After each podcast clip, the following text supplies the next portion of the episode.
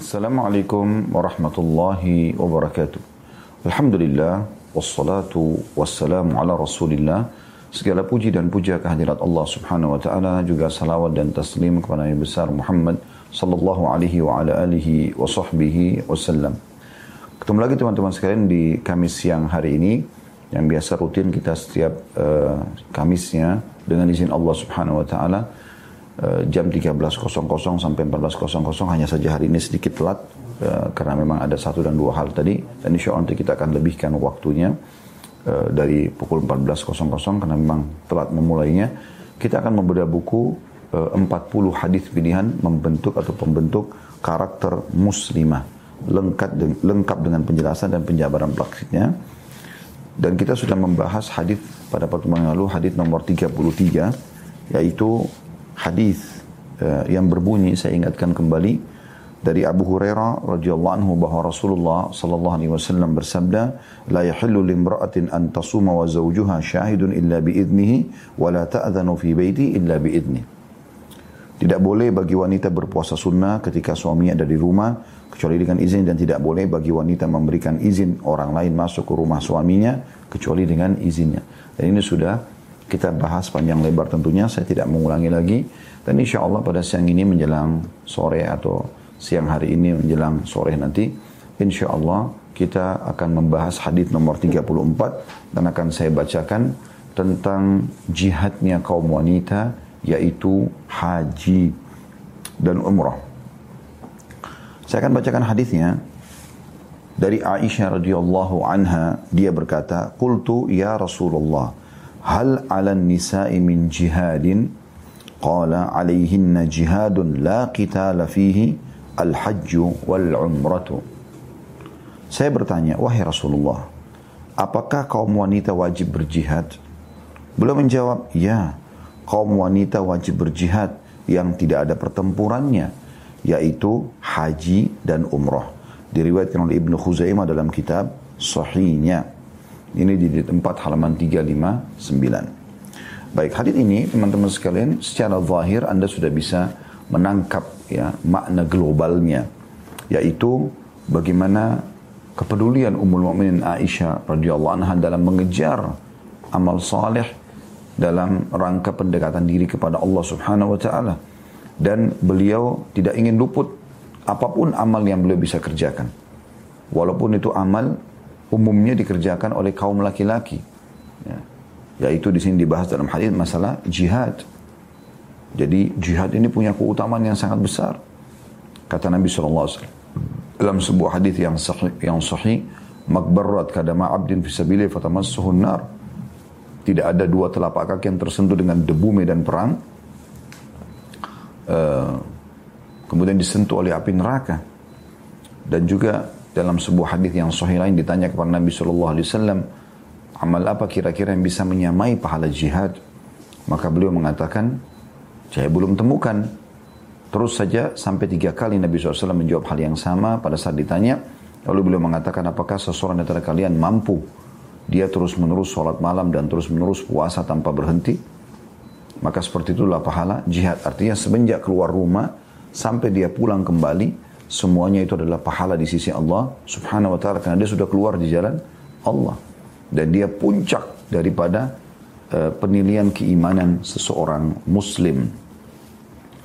Tentu uh, Aisyah bertanya seperti ini radhiyallahu anha bukan berarti menandakan wanita tidak boleh ikut berjihad wanita boleh ikut.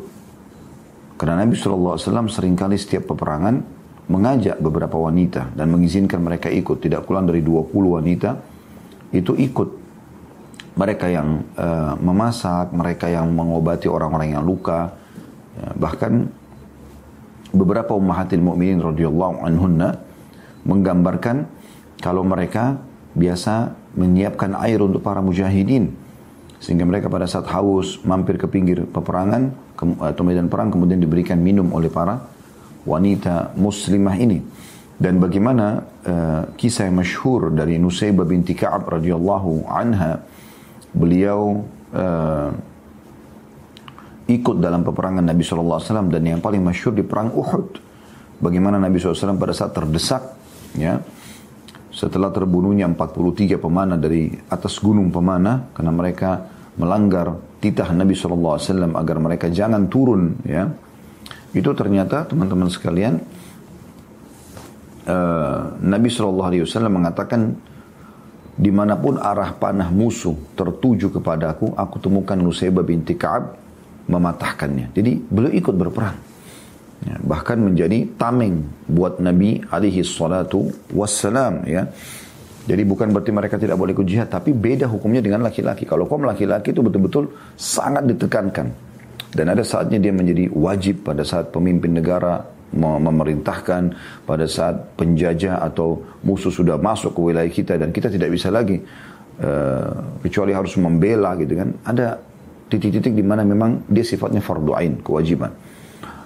Juga dia bisa menjadi sunnah kalau orang hanya ingin menjalankan perintah uh, agama ya sebagaimana para sahabat ada yang banyak mereka setelah meninggalnya Nabi SAW pergi ke negeri Syam ya pergi ke negeri wilayah Irak karena mereka ingin berada di perbatasan antara muslimin dengan uh, eh, non muslim untuk mempertahankan agama dan wilayah kaum muslimin ya maka ini ada tentunya ini terjadi ya ini terjadi uh, tetapi di sini dimaksud oleh Aisyah radhiyallahu anha, mereka ingin seperti kaum laki-laki. Setiap ada jihad mereka langsung bisa ikut dan bahkan semua wanita boleh ikut. Nah, jadi beda dengan kasuistik tadi per individu yang mau ikut gitu ya. Maka jawaban Nabi Shallallahu Alaihi Wasallam, kalian punya jihad tapi tidak ada pertempuran, yaitu haji dan umrah, haji dan umrah. Ya, berarti ada motivasi untuk para muslimah, mukminah untuk rutin mengerjakan haji dan umrah. Ya. Kapan ada kesempatan, walaupun dia sudah pernah kerjakan, dia ulangi lagi. Begitu terus dia melakukannya.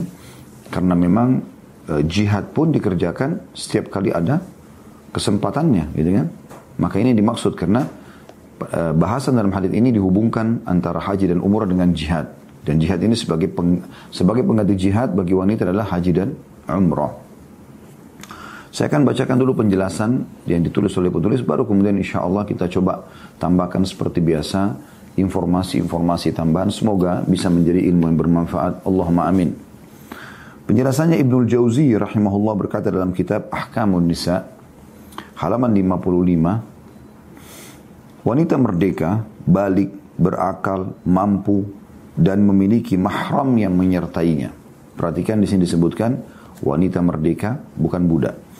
Balik karena yang sebelum balik tidak punya kewajiban. Berakal bukan orang yang gila, mampu secara fisik dan juga ya, finansial dan memiliki mahram. Mahram adalah orang yang tidak boleh menikah dengan dia dari lawan jenisnya, laki-laki yang bisa menemani dia dan memiliki mahram yang menyertainya maka ibadah haji bagi wanita tersebut setara dengan jihad bagi laki-laki. Ini didasari oleh hadis dari Aisyah bintu atau binti Talha radhiyallahu anhum ajma'in dari Aisyah Ummul Mukminin radhiyallahu anha dia berkata, "Ya Rasulullah, ala nakhruju fanujahida ma'akum?" Qala la jihadukunna al-hajjul mabruru huwa lakunna jihad. Wahai Rasulullah, Kata Ummul Mukminin Aisyah radhiyallahu anha, apakah kami tidak boleh keluar sehingga kami bisa berjihad bersama kalian? Ya, ini hadis ini lebih jelas lagi ya. Jadi pada saat kaum laki-laki pergi berperang, kami juga mau ikut. Apa kami tidak bisa lakukan untuk kaum wanita? Maka Nabi SAW bersabda, tidak. Dia tidak boleh. Jihad kalian adalah haji yang mabrur. Di sini tidak boleh bukan larangan haram ya.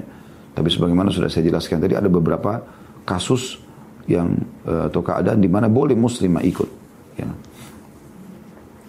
Tapi kalau mau pahala jihad kalian dapatkan bisa adalah dengan haji mabrur, haji mengikuti syarat dan rukunnya dan itulah jihad buat kalian.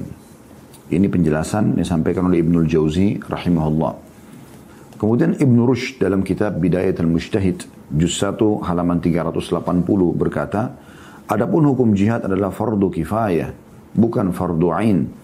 Maksudnya fardu kifayah adalah kalau sebagian sudah mengerjakan maka yang lainnya gugur. Dengan kalau fardu ain secara individu wajib. Tentu jihad bisa terjadi hukumnya di dua keadaan ini ya. Dia fardu ain sebagaimana sudah saya singgung tadi, dia wajib secara individual kalau pemimpin negara mengatakan peranglah, jihadlah, ya. Atau memang wilayah kita tiba-tiba diserang dan kita tidak ada pilihan lain. Kalau kita tidak membela, maka secara otomatis ya uh, wilayah kita akan dikuasai bahkan terjadi penjajahan seperti kasus waktu Indonesia menghadapi penjajahan Belanda, penjajahan Jepang. Memang di situ sudah harus dikumandangkan dan itu tidak asing dalam sejarah Indonesia bagaimana mereka kumandankan jihad itu ya. Itu fardu ain. Kalau fardu kifayah, misal uh, saudara-saudara kita di satu tempat muslimin di muka bumi ini sedang mengalami uh, penindasan, sedang mengalami permasalahan-permasalahan dalam uh, interaksi dengan orang-orang non muslim, maka mereka ditindas, mereka disiksa, mereka dibunuh misalnya. Maka uh, pada saat itu orang-orang yang ada di wilayah tersebut fardu ain secara individu. Tapi orang yang di luar wilayah itu fardu kifayah. Artinya kalau sudah ada yang berjihad, mereka sudah gugur hukumnya atau tidak hukum, sudah gugur hukum dari mereka yang di luar daripada wilayah tersebutnya. Lalu kata beliau, ini berdasarkan kesepakatan para ulama. Kemudian dia berkata juga, adapun terhadap siapa jihad itu diwajibkan, maka itu untuk para lelaki merdeka, bukan budak. Karena kalau budak harus izin dengan majikannya, balik dan mempunyai peralatan perang serta sehat kecuali orang yang sakit dan yang sudah tua dan tidak pernah ya, atau tidak ada perbedaan pendapat dalam hal ini. Ya, artinya harus yang begitu itu orang yang merdeka, orang yang sudah balik, dia punya kemampuan secara fisik, alat-alat juga, ya, serta gugur kewajiban itu dari orang yang sakit dan sudah tua. Artinya orang sakit dan orang tua ini boleh tidak ikut jihad. Seperti kasus Amr bin Jamuh radhiyallahu anhu sahabat Nabi yang mulia, beliau di perang Badar semangat sekali mau ikut tapi kakinya pincang. Maka anak-anaknya datang melobi Nabi SAW dan mengatakan ya Rasulullah ayah kami ini pincang nggak mungkin ikut jihad. Maka Nabi SAW menghala, menahannya. Tapi di perang Uhud dia mengatakan ya Rasulullah setelah anak-anaknya juga memohon agar Nabi SAW menahannya untuk ikut perang dia mengatakan ya Rasulullah apakah kakiku yang pincang ini menghalangi untuk masuk ke dalam surga dan aku ingin mengejar mati syahid, maka Nabi SAW mengizinkan dia. Jadi ada kasus-kasus yang dibolehkan, tapi umumnya orang sakit, yang stroke, yang sudah tua sekali lemah, nggak bisa angkat pedang pun nggak bisa. Nah, ini semua gugur dari mereka hukum tersebut. Kemudian selanjutnya penulis kitab Takmil al-Majmu' mengatakan pada juz 19 halaman 270, jihad tidak diwajibkan bagi wanita. Kemudian ia berkata, karena jihad adalah perang, sedangkan para wanita tidak berperang. Ini sebabnya kenapa wanita dilarang atau tidak dianjurkan untuk ikut berjihad. Karena memang secara fisik mereka bukan untuk itu diciptakan. Mereka bisa hamil, punya anak, menyusui. Ya ini memang tugas utamanya. Ya, mereka punya keterampilan menata rumah, memasak, melayani suami. Ya, itu memang tugasnya. Dan sabda Nabi SAW sangat masyhur ya. Kata Nabi SAW, dan seorang wanita paling dekatnya dia sama Tuhannya justru pada saat dia berada di dalam rumahnya. Dan mereka keluar pada saat hal-hal darurat saja, bukan harus keluar setiap saat gitu ya. Oleh karena itu tidak dianjurkan mereka berjihad. Jadi kalaupun laki-laki sampai terbunuh di medan perang, maka ibu-ibu ini masih bisa meng mengkader dan mendidik anak-anak suaminya karena ayah, ayah mereka meninggal gitu kan. Seperti itu kurang lebih. Kemudian Ibnu Qudamah dalam kitab Al-Mughni Al-Mughni berkata, di juz 10 halaman 366, adapun jenis kelamin laki-laki, maka ia dipersyaratkan dalam berjihad. Lihat kitab Fath, ya. juz 4 halaman 75 sampai 76. Ya. Dalam arti kata, beliau juga mengatakan wanita tidak wajib, tapi laki-laki diwajibkan pada saat memang dikumandangkan sebagaimana tadi saya katakan ya, untuk membela agama ini. Penulis kitab Subulus Salam berkata pada juz 2 halaman 357 hadis di atas menunjukkan bahwa haji dan umrah menggantikan kewajib, kewajiban jihad bagi kaum wanita. Dan ia berkata juga pada juz 4 halaman 87 hadis yang disebutkan di atas menunjukkan bahwa jihad tidak diwajibkan bagi wanita dan menunjukkan bahwa yang bisa menyamai pahala jihad kaum laki-laki adalah haji dan umrohnya seorang wanita. Karena kaum wanita diperintahkan untuk menutup seluruh badannya dan tenang atau tidak bersuara keras. Sedangkan jihad menafikan demikian. Karena di dalam jihad harus berbaur dengan sesama teman dan perang tanding satu lawan satu lawan satu dan harus bersuara keras. Nah, jadi hikmah-hikmah kenapa dilarang itu ya. Selain tadi yang kami sebutkan bahwa saya memang karena dia secara fitrah wanita semua tahu uh, suaranya lebih lembut dari laki-laki, jaman tangannya, kulitnya lebih halus, dia bisa hamil, dia menyusui, lebih banyak kasih sayangnya ya daripada laki-laki. Maka ini semua memang bukan untuk jihad. Di medan jihad ini orang berhadapan, Anda bisa bayangkan pada saat harus duel, ya, yang satu mengusungkan pedangnya, menantang yang satu begitu sedikit ada emosi atau bahkan emosinya maksimal, kemudian saling serang, bisa puntung tangannya, bisa buta matanya, bisa dipenggal lehernya, bisa dipotong kakinya dan segala macam hal yang memang bisa terjadi setiap saat di medan perang. Ini tidak tidak mungkin bagi kaum wanita. Walaupun Anda mengatakan, tapi kan ada wanita yang dilatih militer, itu memaksakan wanita keluar dari fitrahnya. Bukan itu. Bukan itu. Ya. Kalau dia menguasai misalnya keterampilan-keterampilan seperti memanah, menunggangi kuda, bisa saja. Satu waktu mungkin dia membela dirinya, itu bisa saja. Tapi bukan khusus seperti laki-laki yang mempelajari memang untuk membela agama Allah subhanahu wa ta'ala. Jadi ini penjelasan yang disampaikan oleh pemilik buku atau penulis buku ini dan insya Allah kita akan uh, menjelaskan lebih jauh tentang masalah apa yang dirincikan dalam hadis atau dalam uh, bahasan kita ini.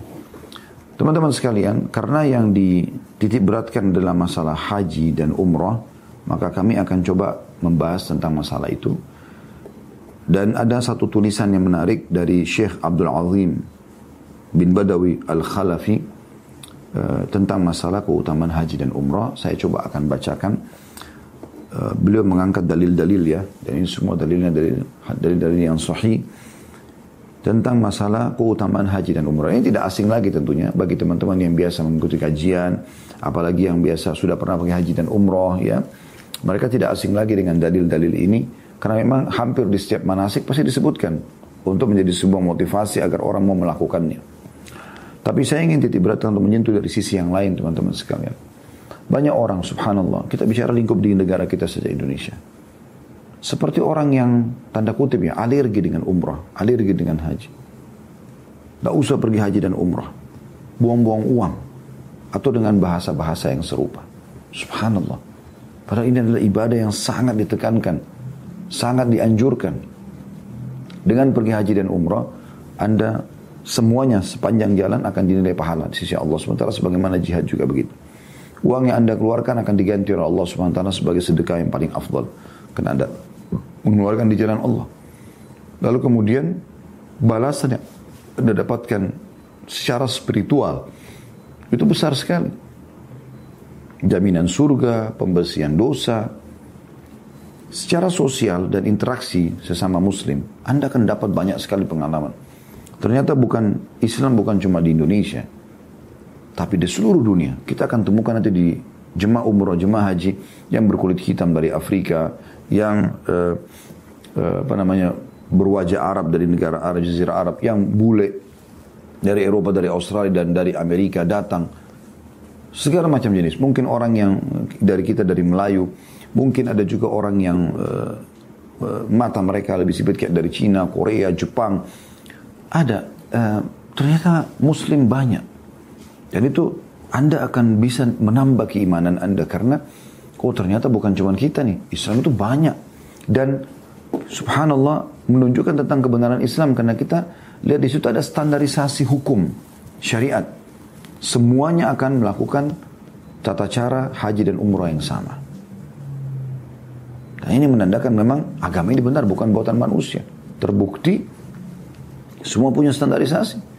Semuanya sama niat, semuanya melewati mikot, semuanya melakukan rukun yang sama, ihram, tawaf, sa'i, uh, umrohnya. Kemudian kalau haji ditambah dengan wukuf di Arafah, semuanya melakukan ya, sunnah-sunnahnya ya, dan wajib-wajibnya.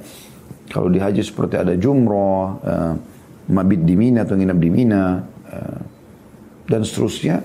Maka ini semua teman-teman sekalian ya, menunjukkan bahwasanya agama ini benar dan ini kita bisa menambah keimanan kita. Kita juga bisa uh, menjalin ukhuwah baru mengenal saudara-saudara kita yang dari negara lain lalu kita bisa berganti nomor telepon karena di zaman sekarang luar biasa ya alat komunikasi ini sangat membantu kita sehingga kita bisa mengenal saudara-saudara kita mungkin terbuka jaringan bisnis jaringan mungkin pernikahan terjadi sehingga akhirnya uh, silaturahim yang tadinya cuma Indonesia tapi sekarang Indonesia sama Amerika, Indonesia sama Eropa, Indonesia sama Jepang dan seterusnya gitu kan.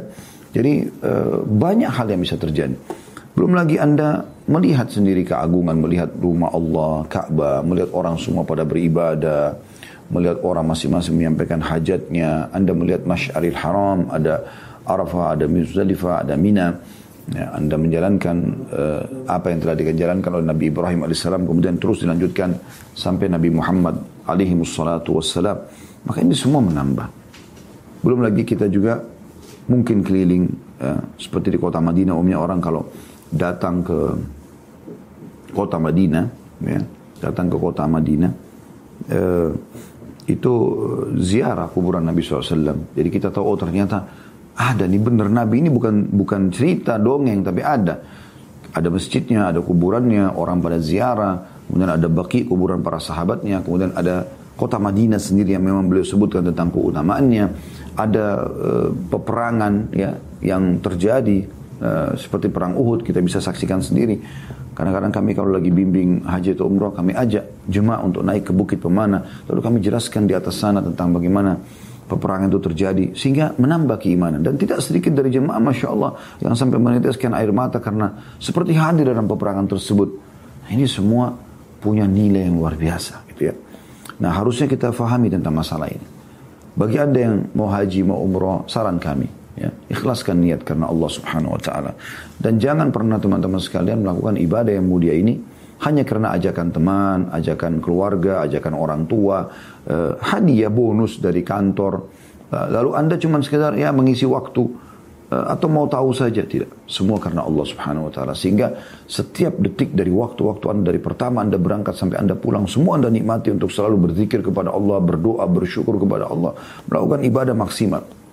Dan orang yang seperti ini nanti kalau dia ikuti syarat dan rukunnya, mereka lah yang dikenal dengan mendapatkan haji yang mabrur, ya. Seperti itu. Jadi tidak akan ada sia-sia teman-teman. Tidak ada yang sia-sia. Uang yang anda keluarkan pun tidak akan sia-sia. Tidak mungkin sia-sia. Ya. Baik kita dengarkan keutamaan-keutamaan yang sudah masyhur sekali. Beliau mengangkat hadis yang pertama adalah sabda Nabi SAW al-umratu ila al-umrati kafaratun lima bainahuma wal hajj wal hajjul mabruru laysa lahu jazaa'un illa al-jannah. Umrah ke umrah adalah penghapus dosa antara keduanya. Dan haji yang mabrur tidak ada pahala baginya selain surga. Dan haji yang mabrur tidak ada pahala baginya selain surga. Perhatikan sabda Nabi SAW, al-umrah itu ilal umrah. Antara umrah ke umrah. Ya. Jadi artinya ada anjuran untuk mengulangi umrah itu kan. Karena tidak mungkin Nabi SAW mengatakan antara umrah ke umrah setelahnya. Pembersihan dosa di antara keduanya. Ya. Artinya ada anjuran untuk kerjakan lagi umroh setelahnya karena dosa yang terjadi di antara keduanya misalnya bulan ini umroh, enam bulan lagi umroh. Maka dosa-dosa kecil di antaranya dibersihkan dengan umroh yang kedua tersebut. Dan juga haji yang mabrur, yang mengikuti syarat, rukunnya, ya, tidak ada balasan kecuali surga. Anda pulang ya, dari Mekah dalam kondisi Anda bawa tiket untuk masuk ke dalam surga. Dan subhanallah ini karunia Allah subhanahu wa ta'ala. Kalau Anda sudah pernah haji, Anda tidak asing tentunya. uh, kami sering melihat ada orang yang sudah tua. Ya.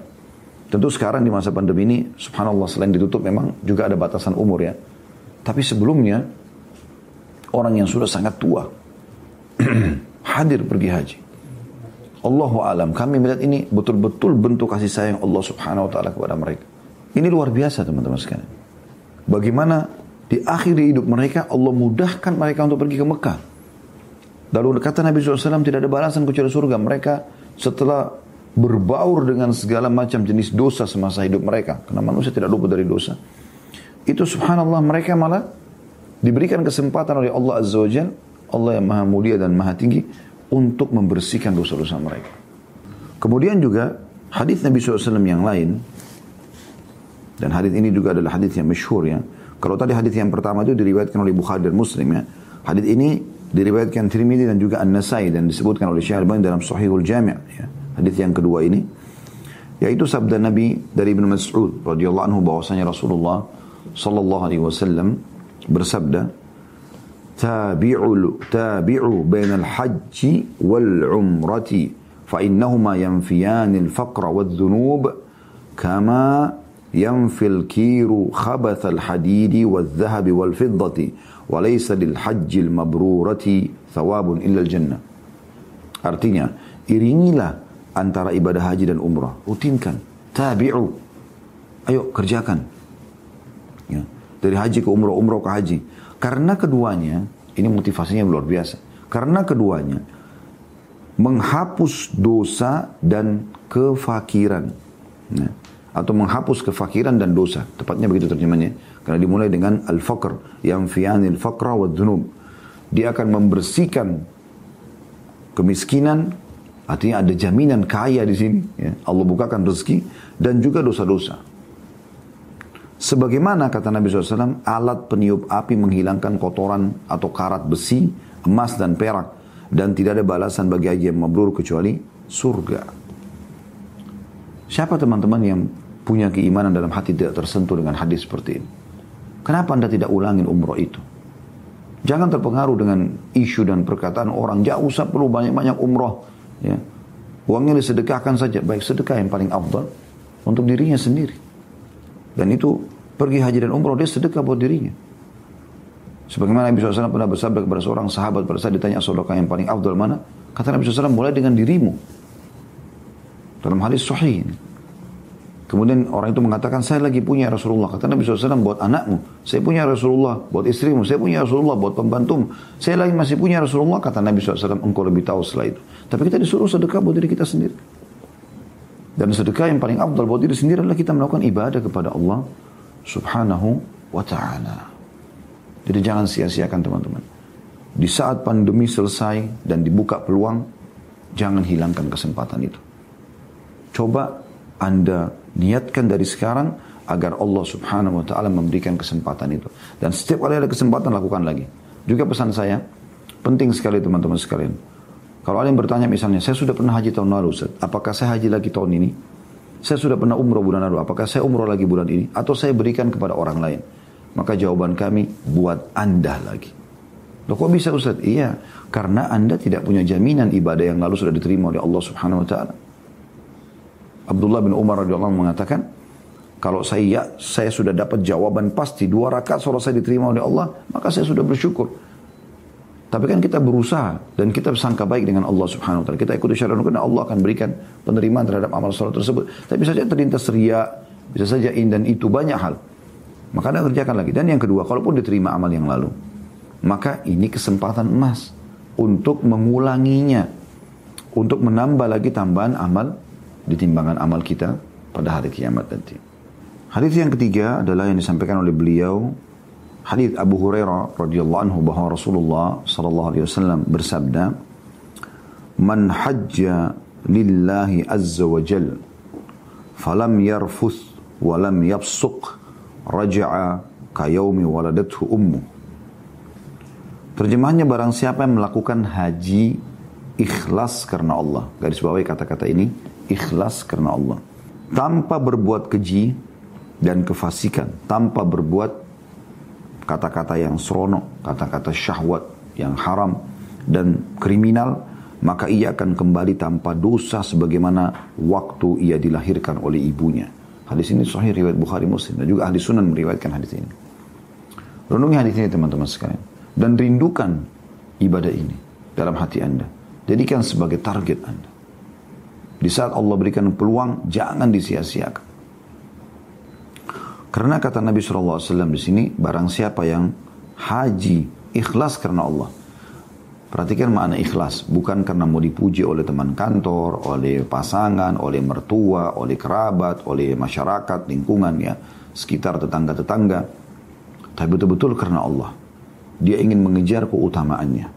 Dan dia diikuti lagi dengan syarat yang lain selain ikhlas, tidak berbuat rafath. Rafath ini lebih kepada kata-kata seronok ya atau mungkin bisa juga kata-kata syahwat sayang, cinta, rindu, kalimat-kalimat seperti ini diucapkan bukan pada pasangan halal. Dengan pasangan halal saja, kalau sudah menjurus kepada syahwat, itu bisa berpengaruh pada kualitas pahala nantinya. Makanya orang kalau sudah niat dan sudah ihram, dia tidak boleh sama sekali uh, uh, mengucapkan ini. Walaupun dengan uh, dia menghindari apa yang bisa mengundang pada syahwat, walaupun dengan pasangan halalnya. Jalan bersama boleh, duduk bersama boleh. Tapi nggak ada singgungan tentang masalah biologis ya. Dan juga tidak fusuk. Berbuat fusuk kita simpulkan berbuat kriminal yang dilarang oleh agama. Ya, apa pun itu. Maka dia akan pulang dari haji itu seperti baru dilahirkan oleh ibunya. Anda bayangkan teman-teman. Ini yang tadi saya sempat singgung. Kalau seandainya ada seseorang umur 70 tahun, 60 tahun, Allah mudahkan mereka datang ke sana dalam kondisi sudah bercampur baur antara amal soleh mereka dengan dosa-dosa. Lalu mereka ikuti syarat ini saja, ikhlas karena Allah. Mereka tidak mengucapkan, lisannya dikontrol, tidak mengucapkan kata-kata sono. Tidak melakukan kriminal yang dianggap kriminal dalam agama kita. Maka dia pulang bersih seluruh dosanya. Amal soleh tetap tinggal. Artinya apa? Sama dengan makna hadis sebelumnya, masuk surga. Karena orang masuk surga itu berarti tidak ada Eh, dosanya atau memang dosanya lebih ringan daripada amal solehnya. Saya juga ingin menyinggung di sini teman-teman sekalian, jangan sampai hadis-hadis seperti ini lalu Anda mengatakan, saya sudah coba ikhlas pada saat haji kemarin, umroh, kemudian saya juga tidak rafah, tidak fusuk, sekarang berarti dosa saya sudah bersih. Kemudian dia buka lagi pintu dosa setelah itu. Enggak, bukan begitu. Jangan Anda tunggangi seperti itu. Ingat, para sahabat Nabi Ridwanullahi alaihim, ada di antara mereka teman-teman sekalian yang dianjurkan ya dianjurkan dia uh, untuk uh, atau bukan dianjurkan, memang dipastikan mereka dapat tiket ke surga. Seperti Nabi SAW menyebutkan 10 orang yang dijamin masuk surga kan? Abu Bakar di surga, Umar di surga, di surga Uthman di surga, Ali di surga, Talha di surga, Zubair bin Awam di surga, ya, Sa'id bin Abu Waqqas di surga, Sa'id bin Zaid di surga, Abdurrahman bin Auf di surga, dan Abu, Abu Ubaidah bin Jarrah di surga. Disebutkan nama-nama 10 orang ini. Tapi subhanallah, itu tidak membuat ke 10 orang ini, oh sudah ada tiket surga, udah santai aja deh. Enggak. Mereka tambah lebih rajin bersedekah, tambah rajin ibadah, tambah berusaha mengejar mati syahid. Mereka ikut berperang sampai mayoritas mereka terbunuh mati syahid. Ridwanullah alaihim. Begitu luar biasanya mereka memahami ya makna-makna hadis seperti ini. Jadi jangan sampai salah faham. Kemudian juga terjadi seperti kasus di Ramadan ya. Ada pernah saya dengar orang ucapkan itu. Oh, semalam kan malam 27 saya sudah dapat Lailatul Qadar. Oh, sudah. Jadi seakan-akan dapat tiket yang dia bisa salah gunakan setelah itu dia bermaksiat kepada Allah. Seakan-akan ini sudah pasti. Padahal belum tentu. Bisa saya tidak diterima. Ya kan? Allahu a'lam. Hadis selanjutnya dengan sanad Hasan dan ini juga diriwayatkan oleh uh, Ibnu Majah ya. dan disebutkan oleh Syarman dalam Sahih Jami' As-Saghir ya. Yaitu sabda Nabi sallallahu alaihi wasallam dari Ibnu Umar radhiyallahu anhu beliau bersabda sallallahu alaihi wasallam al-ghazi fi sabilillah wal hajj wal mu'tamir wafdullah da'ahum fa'ajabuhu wa sa'aluhu fa'atahum ini jaminan diterima doanya orang yang haji dan umrah perhatikan kata Nabi SAW orang yang berperang di jalan Allah keluar berjihad dan orang yang menunaikan haji juga umrah baik haji ataupun umrah, adalah delegasi Allah, tamu Allah, undangan Allah. Ketika Allah menyuruh mereka, datanglah haji dan umrah. Lalu mereka segera menyambut itu, maka mereka memenuhi panggilannya, dan ketika mereka meminta, oleh karena itu pada saat mereka meminta kepadanya, maka Allah akan mengabulkan permintaan mereka. Da'ahum fa'ajabuh. Allah undang mereka, maka mereka jawab wasa'aluhu fa'atahum. Oleh karena itu pada saat mereka minta apa saja selama bukan yang haram, Allah akan berikan. Bayangkan teman-teman, kita lakukan ibadah haji dan umrah selama perjalanan kita itu kita masih dikatakan orang yang sedang melakukan perjalanan umrah kan gitu. Misalnya Anda ikut paket travel 9 hari. Selama Anda masih di sana orang kalau ditanya, "Mana si fulan? Mana si fulan?" Oh, lagi umrah. Artinya, semoga saja kita berharap semasa kita di sana doa kita diijabah oleh Allah Subhanahu wa taala. Ini Hal yang luar biasa teman-teman. Jangan jangan disia-siakan. Apalagi Anda kalau masuk ke Baitullah, dijamin Anda bisa merasakan firman Allah Subhanahu wa taala. Ya. tentang adanya ketenangan jiwa pada saat kita sedang ada di sana. Perhatikan teman-teman, Allah berfirman dalam surah Al-Imran surah nomor 3 ayat 96 sampai 97. Bagaimana Allah memastikan orang yang masuk ke sana punya ketenangan jiwa, punya ketentraman jiwa. Dan Anda kalau pernah umrah atau haji, sekali aja Anda sudah tahu itu. Seramai apa pun Mekah, ya, Anda tetap merasakan ada ketenangan jiwa. Orang semua pada bersaing, berlomba mengejar sholat lima waktu di masjid. Yang ini sedekah, yang ini baca Quran, yang ini berdoa, yang ini berzikir. Allah berfirman dalam surah Al-Imran tadi, surah nomor 3 ayat 96 sampai 97 yang berbunyi, A'udzu بالله من الشيطان Inna إن أول بيت عود للناس للذي bi مباركة للذي Lalladzi مباركا Bakkah للعالمين فيه آيات بينات مقام إبراهيم ومن دخله كان آمنا wa على الناس حج البيت من استطاع إليه hajjul ومن كفر فإن الله غني عن العالمين. Artinya, sesungguhnya rumah yang pertama kali dibangun untuk beribadah ya, oleh manusia ialah Baitullah atau rumah Allah yang ada di Mekah yang diberkahi Artinya orang yang tinggal di situ akan dipenuhi, diberkahi. Dan menjadi petunjuk bagi seluruh manusia. Padanya terdapat tanda-tanda yang nyata di antaranya makam Ibrahim.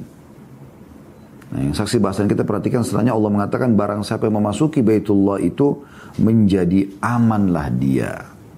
Ya. Ini ketentraman jiwa. Subhanallah kita mau ke masjid jam berapapun tenang. Kita duduk di masjid haram menunggu pun tenang. Nyaman sekali nyaman. Sampai orang-orang kalau pergi, ya umumnya jemaah kami, pada saat kita tanya, Pak, gimana Pak? Ya sayangnya sudah mau pulang ya. Waktu rasanya cepat sekali. Insya Allah nanti kembali lagi Ustaz. Ya. Seperti itu.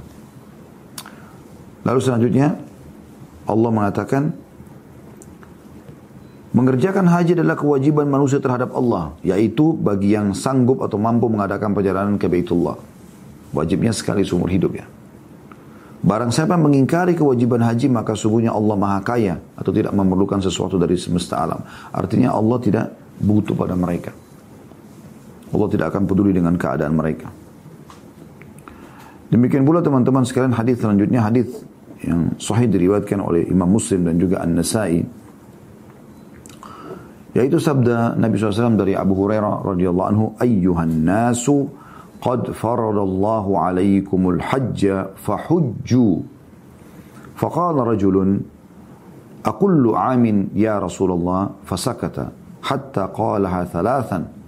ثم قال صلى الله عليه وسلم لو قلت نعم لوجبت ولما استطعتم ثم قال ذروني ما تركتم ما ذروني ما تركتكم فإنما هلك من كان قبلكم بكثرة سؤالهم واختلافهم على أنبيائهم فإذا أمرتكم بشيء فأتوا منه ما استطعتم وإذا, وإذا نهوتكم عن شيء فدعوه Artinya, telah diwajibkan atas kalian ibadah haji. maka ada seorang sahabat mengatakannya Rasulullah, setiap tahunkah? Maka Nabi SAW diam.